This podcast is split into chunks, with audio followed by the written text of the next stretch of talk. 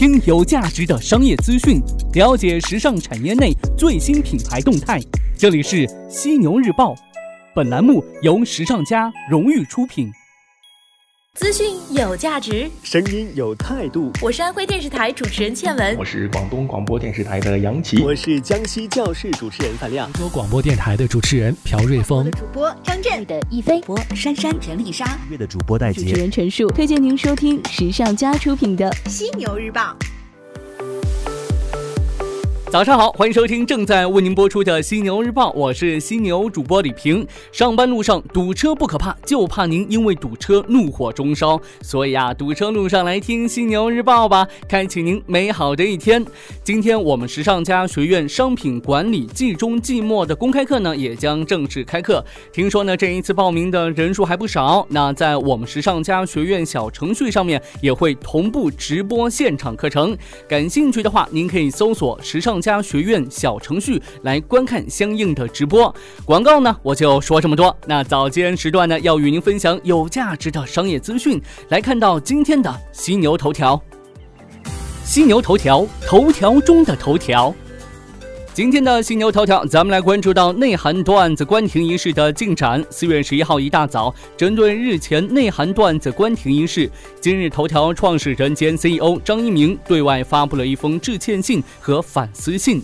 这件事发生之后，让张一鸣一直处于自责和内疚之中，一夜未眠。他说道：“今日头条将永久关停内涵段子客户端软件及公众号，产品走错了路，出现了与社会主义核心价值观不符的内容，没有贯彻好舆论导向，接受处罚，所有责任在我。”这种情绪同时呢，也蔓延到了今日头条员工身上。一位今日头条内部员工在凌晨时写道：“我相信我们会挺过去的。”虽然这个过程可能会比较复杂和漫长，但是最差的时候也算是最好的时候。查看内涵段子的发展轨迹，其对头条的重要性不言而喻。这款搞笑娱乐社区 App 创立于2012年，到2017年就已经有两亿量级的用户。张一鸣就曾公开提到，公司在最初发布的几款产品内涵段子，今日头条获取了第一百万日活用户，为公司奠定了一个很好的基础。然而，这样的高速增长也埋下了隐患。他在公开信中坦诚，过去几年间，我们把更多的精力和资源放在了企业的增长上，却没有采取足够措施来补上我们在平台监管、企业社会责任上欠下的功课。比如对低俗、暴力、有害内容、虚假广告的有效治理。为此，张一鸣进一步反思称，公司目前存在的问题的深层次原因是四个意识淡薄、社会主义核心价值观教育缺失、舆论导向存在偏差。一直以来，我们过分强调技术的作用，却没有意识到技术必须要用社会主义核心价值观来引导、传播正能量，符合时代要求，尊重公序良俗。与此同时，今日头条要重新梳理公司愿景，重新阐释并切实践行公司的社会责任。接下来，公司将从两方面着手：一是将正确的价值观融入技术和产品，包括强化总编辑责任制，将六千人的运营审核队伍扩充到一万人，提高权威媒体内容的发布；二是整治社区秩序，优化社区氛围，包括启动专项未成年人保护措施，以及成立内容监督专家团等等。我相信呢，正在听节目的朋友当中，绝对有看过内涵段子的，也许呢还是内涵段子的铁粉。那么，对于内涵段子关停这事儿，您怎么看呢？可以留言告诉我您的想法，我会关注您的每一条留言。头条过后，精彩继续。咱们来看到其他不能错过的商业资讯。抖音这边，抖音官方账号最近发布的一则海报显示，本周内抖音正式上线第一期反沉迷系统。哎，你没有听错，就是反沉迷系统。那根据了解呢，安卓最新版本已经是全量发布了，苹果版本呢还在发布的过程当中。抖音方面表示，希望能够更好的帮助用户管理时间，享受美好生活。抖音方面介绍，反沉迷系统。统主要针对使用抖音时间过长的用户，包括未成年人用户，准备基于用户单次使用时长或累计使用时长，对用户进行相应提醒、强打断等等警示，帮助用户注意使用时间，实现防止其沉迷短视频的目的。成年人用户可以通过反沉迷系统来实现自我管理，未成年人家长呢可以通过反沉迷系统帮助未成年人用户管理时间。对此，我想说，抖音的求生欲还是很强的嘛。不过呢，这个反沉迷系统真的有用吗？在我看来，关键还是在于咱们所有用户本身。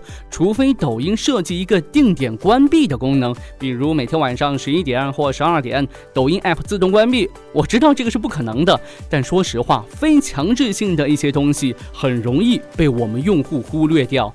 您觉得呢？咱们继续来看到的是三只松鼠，三只松鼠进入短保食品领域了。这个月初呢，三只松鼠在微博上宣布推出二十七天短保零食产品，定位极鲜主义，开始在天猫旗舰店上售卖。不过呢，这一批产品呢尚在试水，三只松鼠的天猫店首页上是找不到相关宣传的，需要点入侧边栏“当季新品”才能找到。这批新品呢，包括腰果烧、核桃切片、椰香瓦片等等十四款单品，几乎呢都是烘焙食品，定价呢在十一块九到二十六块九之间。它们的最大卖点是保质期不超过二十七天。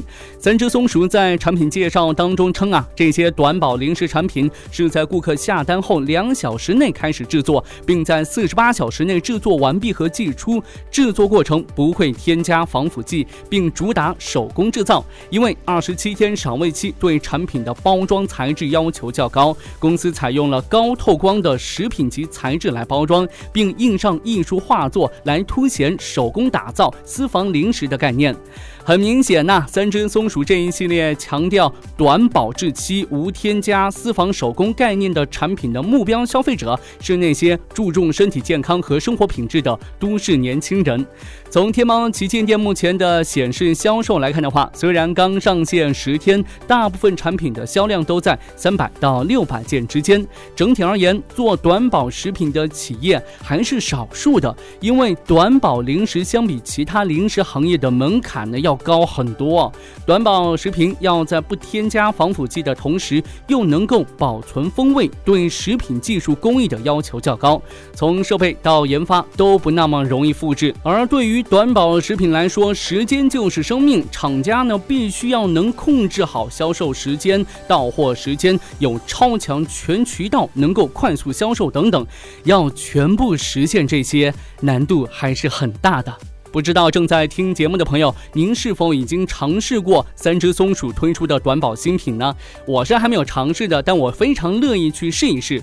但就像我刚才说的那样，要全部实现相关要求，难度很大。三只松鼠目前还只是试水，会不会在之后正式推出呢？还不得而知，就取决于试水阶段消费者的反馈了。沃尔玛这边，沃尔玛近日宣布，山姆会员店正式入驻京东到家。不过呢，目前服务的范围仅限于深圳部分地区。这是他试图在高频次、低客单的即时消费的领域寻找更多客群流量的又一尝试。去年十二月份呢，山姆在深圳部分区域推出满九十九元包邮的一小时极速达服务，测试了前置仓的效果。前置仓的设置能够让周边三公里的目标人群最快半小时收。收到订单，储备在前置仓。那目前呢，有福田仓和南山仓的商品呢，有一千个左右，涵盖了鸡蛋、面包、蛋糕、蔬菜等高频次购买和高渗透率的商品。订单从前置仓直接发货。那开通京东到家之后呢，深圳的两个前置仓将直接接入到京东到家。这些前置仓由山姆自己投资，但系统搭建、仓库管理等由山姆和京东到家来共同负责，配送呢则交给。达达完成，山姆 SKU 一直维持在四千到五千，线上平台的 SKU 呢则更少，都是山姆经过数据分析和反复测试精选的商品。京东到家上呢也只有一千种高频次购买的商品，这样的配货策略有利于销量的预测，也可以降低损耗。而 SKU 越多，越加大对销售预测的难度，也就增加了损耗的可能性。否则呢，就只能靠提高单价或者呢牺牲品质来降。降低损耗带来的冲击。此外呢，针对极速达和京东到家服务，山姆还可能拆包部分商品，以满足会员对生鲜和日常商品少量多次购买的需求。最后，咱们来关注到一份百货业的报告。近日，商务部发布的一份《二零一七至二零一八年中国零售业发展报告》称，二零一七年中国百货零售业经历了实体零售转型之痛后，经营困难局面逐步的改善，呈现出回暖向好的态势。报告指出，二零一七年百货零售行业创新转型步伐加快，成效初显，主要有以下特点：一、传统业态分化发展，配套超市业态的社区百货加快拓展，年轻时尚型和高端奢侈品百货项目受购物中心影响较大，新开店的数量同比持续减少。大型传统百货企业普遍向购物中心和奥特莱斯转型，传统百货店投入大幅缩减。二、零售新业态频现，新概念、新模式催生了千店千面的零售新气象，各种零售加新业态层出不穷。与传统业态相比，新业态更加重视顾客体验。三。技术驱动智慧零售，移动支付、物联网、人脸识别等信息技术，从采购、生产、供应、营销等各环节推动传统百货零售业转型升级，顾客、商品、服务、营销等的数字化发展，全方位推动传统百货零售业运行效率的提升。四、零售资本深度整合。一方面，大型互联网企业大规模向线下渗透，线上线下的融合从资本性融合迈向业务性融合；另一方面，实体零售价值凸显，优质的线下零售品牌得到资本市场的充分认可。与此同时，线下企业也在加速整合，打造全国性零售平台。好的，今天早上呢，咱们就聊这么多。想要更全面的了解时尚家，时尚家学院可以在微信当中搜索“时尚家学院”小程序。同时呢，有更多的精彩课程等您来约。我是犀牛主播李平，今天晚上的犀牛日报，我们不听不散。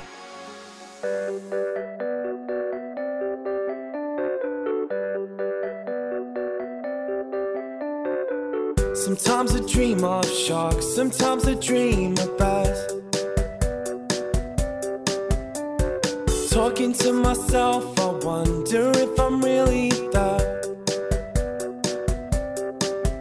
Sometimes I dream I'm drowning or falling down the stairs. Sometimes I dream of sharks, sometimes I dream of bears. What's wrong with me? Sometimes the easiest things are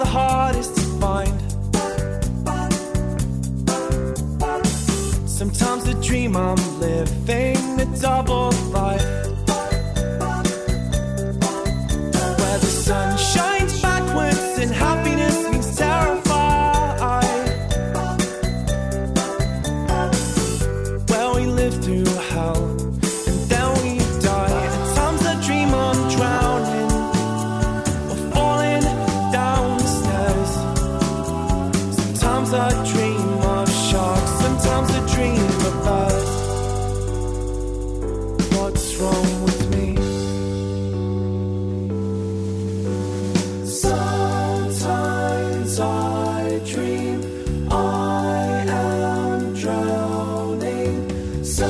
Sometimes I dream of sharks, sometimes I dream of birds. I am drowning. What's wrong with me? Sometimes I dream of sharks, sometimes I dream of birds.